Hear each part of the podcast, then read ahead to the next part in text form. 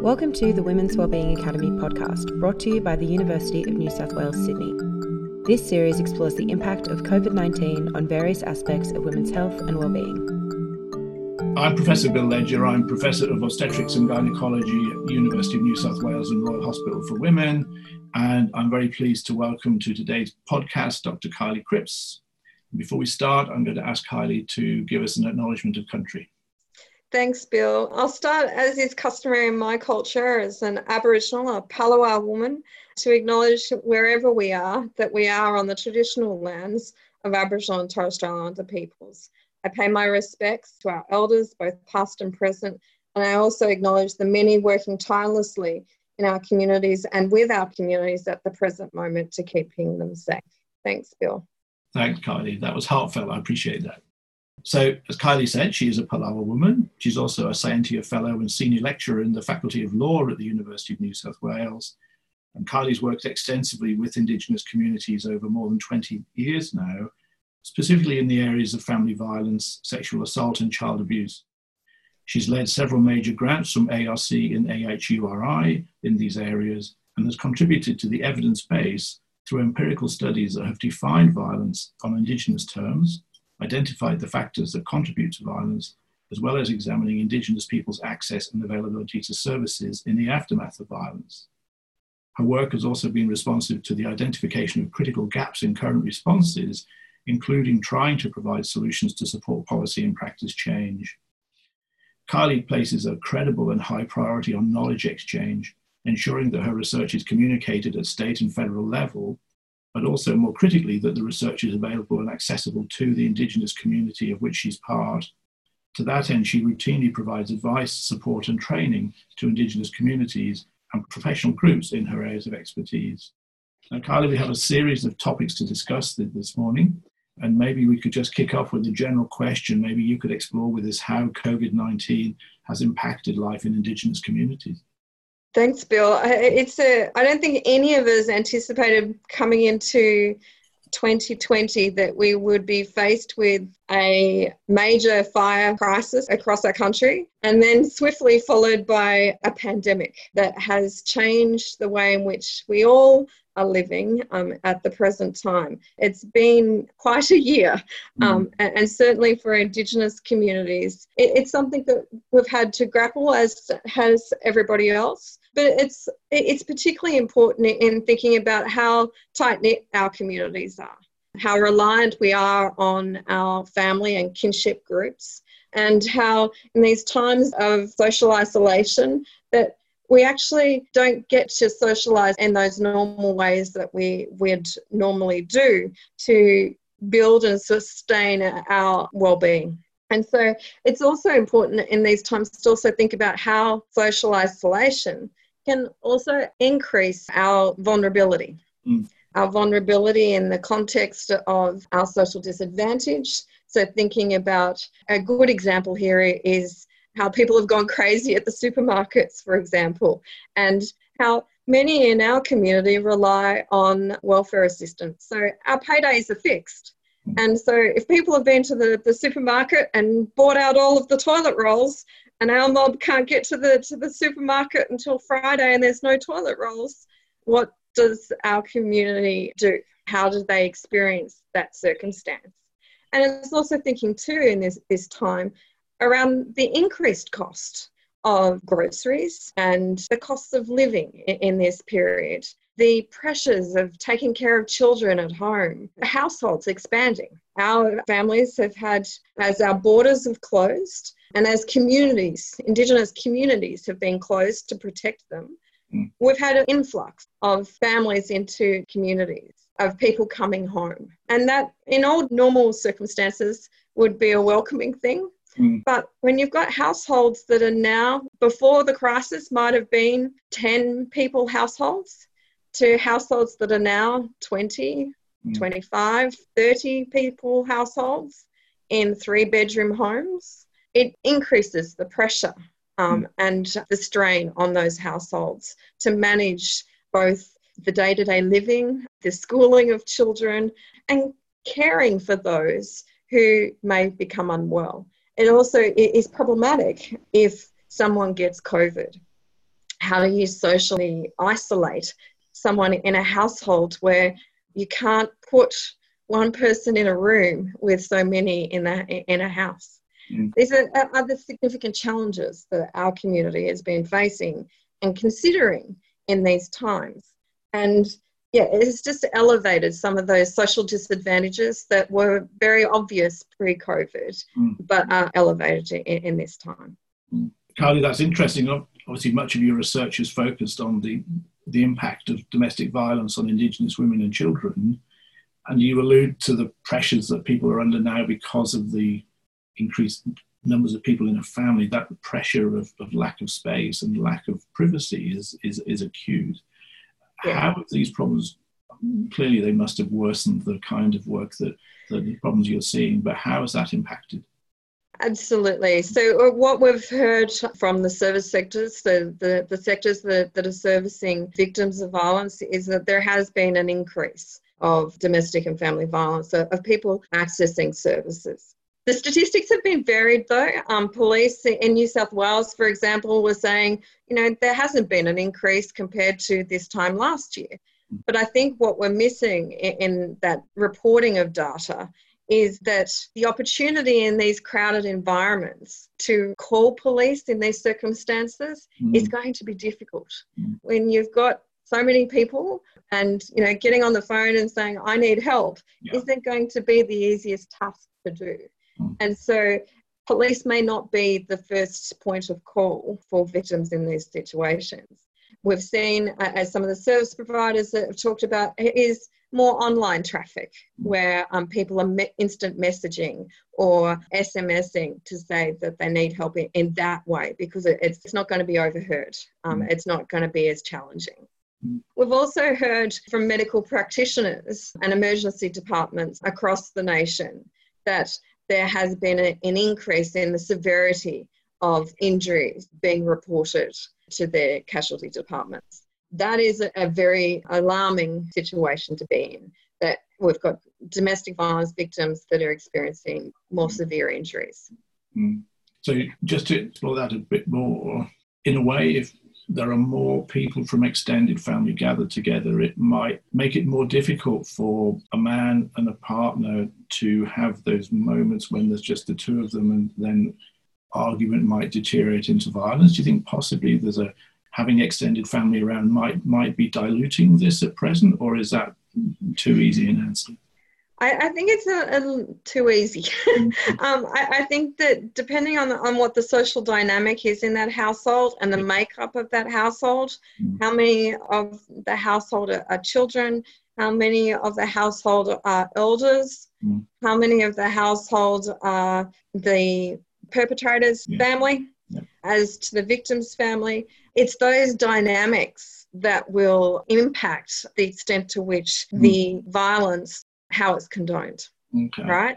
Yeah. And how it is or isn't supported. So you would hope that if the household saw something that they'd intervene. Yeah. But if you're an elder and you're seeing someone hit someone and you've got nowhere to go, and you know that if you speak, you're likely to cop it, it's not an environment that's particularly safe. No, I understand. So one of the major occurrences in recent weeks has been the global attention to the Black Lives Matter movement. And there was a lot of synergy with that here in Australia. I wonder, could you explore whether there's been a practical benefit in terms of this movement impacting on the lives of Indigenous women, giving them more choices, giving them more access to help, perhaps in situations of domestic and family violence? There's obviously a lot of support, but has it translated into practice? Absolutely. So it's a really important time to be thinking about Black Lives Matter. We've seen protests across our nation, and they're a remarkable protest in the sense that we're in the middle of a pandemic and people feel the need to go out and actually demonstrate about these issues of social inequalities, the way that people are treated by the justice system and by justice personnel. It is an alarming time, especially for Indigenous women, but also for the Indigenous community more broadly, because particularly over the last couple of weeks, nearly every day we were seeing on social media a video of a young child you know, a 16-year-old or an 11-year-old or a man or a woman being assaulted by police. Yeah. That doesn't engender confidence in the police. It creates fear. It reinforces an historical fear of police, because if we think back to the relationship with police for Australia's Indigenous people, police have been notorious in the context of removing children, imprisoning people, moving populations so that families are separated. They've been involved in a lot of things in our history that have meant that people have feared them. And then when we see videos such as we have, when we hear about deaths in custody and the numbers of deaths in custody since the Royal Commission, it reinforces those fears. And certainly, even prior to COVID, Indigenous women would routinely say that they would be thinking about, as they were making their decisions about whether to report violence or not, they would be thinking about not necessarily the risk to themselves, but the risks to their family members. Yeah. They would be thinking, if I ring the police, what's the consequences going to be for my partner? Yeah. What's the consequences going to be for my children? Because inevitably, child protection would get involved. Yeah. Then they'd be thinking about their other household members. What's the consequence going to be for them? And family members broader than the household. So in this context, when we look at Black Lives Matter and the elevation of these social media platforms and these videos, it increases the propensity for victims not to report. And that is potentially incredibly damaging for our community members, particularly for women. So, Kylie, there's been enormous sincerity amongst the people demonstrating. As you say, to have the courage to go out and mingle with a lot of other people in the middle of the pandemic shows the commitment that the demonstrators had. And I think they were voicing a sentiment that many people who don't naturally demonstrate also felt. As you say, it's raised the tension, the suspicion of policing amongst the community. Do you think, though, that the system will listen and will try and change itself to become more accommodating, more sympathetic of the needs of your Indigenous community, rather than this sort of polarisation that's caused such a problem up until now? Do you think this will work? I'd hope so. I think that there's a lot that needs to be done. There needs to be a thorough examination of how the institutions don't engender a sense of safety. And how we can improve those relationships in such a way that people can turn to them in times of need. But I think too that we, in those moments where we don't have faith in those systems, we also need to be conscious that we need to have a system of safety outside of that, right? So we need to have in our community a system of accountability. Yep. We need to be able to have community members who, when they see violence, that they can say, hey, brother, that's not acceptable. That's not okay. Violence in our community is not acceptable. We don't do that. Yeah. We need to have our women and our aunties and our grandmas saying, sister, we know something's going on. And you know you don't have to put up with that. We need to engender those conversations so that we create a community where violence is no longer acceptable. And in addition to that, we also need those service systems, those structures, those institutions, the police, to work with us in a way that creates safety.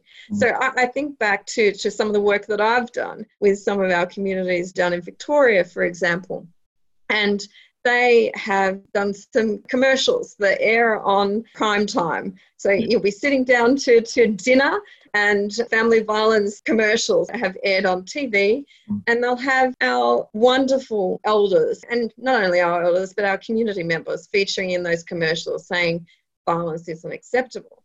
And one of those commercials I'm reminded of is of an Aboriginal woman who's a police officer. And she's talking about, you know, this is what my job is. I'm here to listen to you. I'm here to care for you. I'm here to support you when you're in a time of need. And it's those kind of messages we need to get out, right? So that not all police are bad police, but at the same time, we need to get those positive messages out of those members in the police force that are actually doing a good job with our community members so that we get a better system of accountability. which I guess brings us on to the question of, having explored the complexity of these issues, are there better ways that you can find to support Indigenous victims of violence, domestic family violence? You know, where can we go? Many people are very supportive of the initiatives you're describing, really see this as a problem that is acute, is desperate, but maybe there are ways to help. What can be done? Absolutely. I think that there are a number of things that can be done. And I think that too often what we hear in the community is that the answer to these problems lies in our community. And people might think that that's a crass response, but it actually is true. When you sit with these communities, when you hear the stories being shared, when you observe an auntie relating to other community members that are going through these problems, when you observe and engage with the informal helping systems within our families and within our communities, that's what's working. That's what's working. But we don't see that. We don't hear that. Yeah. Often too, in the Indigenous community, in response to family violence and domestic violence, we have a lot of pilot programs that happen. They get funded for 6 months or 12 months or 2 years if they're lucky. They might have a good evaluation, but they don't get refunded. Mm. And I would argue that if we treated domestic and family violence as if it was a cancer, yeah, if we had and invested in it as if it was a cancer with, you know, the prevention mechanisms, the acute responses, if we had that kind of investment in this, we would have different outcomes. Mm. Whilst ever we continue to have a focus that says we can eradicate this or we can stop this, or that the best way of responding is through a justice mechanism, I think we miss the point. Domestic and family violence is complex. It's about relationships. Mm. It's about people's individuality. It's about the status that they hold in their community, in their families. It's about whether they're affected by drugs and alcohol. It's about whether they're affected by mental health conditions. It's about whether they've lost their job today. Yeah. It's about whether they've suddenly got COVID. All of these things impact how we experience domestic and family violence and our relationships and the stresses of our relationships. So if we have a system that responds to that complexity, that nuance, and I've got to say that in many ways, our informal helping systems, our mums, our aunties, our uncles, our brothers, they are doing exactly that. Sure. And if we have that, then that is what works, if that makes sense. Oh, it certainly does. And Kylie, can I just put one final question to you, which is what's being done to educate the young people, the next generation, the boys and girls who will grow up to be the men and women who are adults in the community? Surely one of the ways to improve things is to, of course, work in the now, but also look to the future. So maybe give us a rundown on what's been done in that space. That's a good question. I think that, again, it comes back to those personal relationships. A couple of years ago, I was a foster carer. Mm-hmm. And nothing comes truer to home than having a young child to look after who has only ever witnessed violence in their lives. So every emotion or response, whether they're happy, whether they're sad, whether they're angry, whether they're frustrated, is going to be a hit or a kick. The response to that then has to be diverting that attention, saying, when we're happy, this is what we do.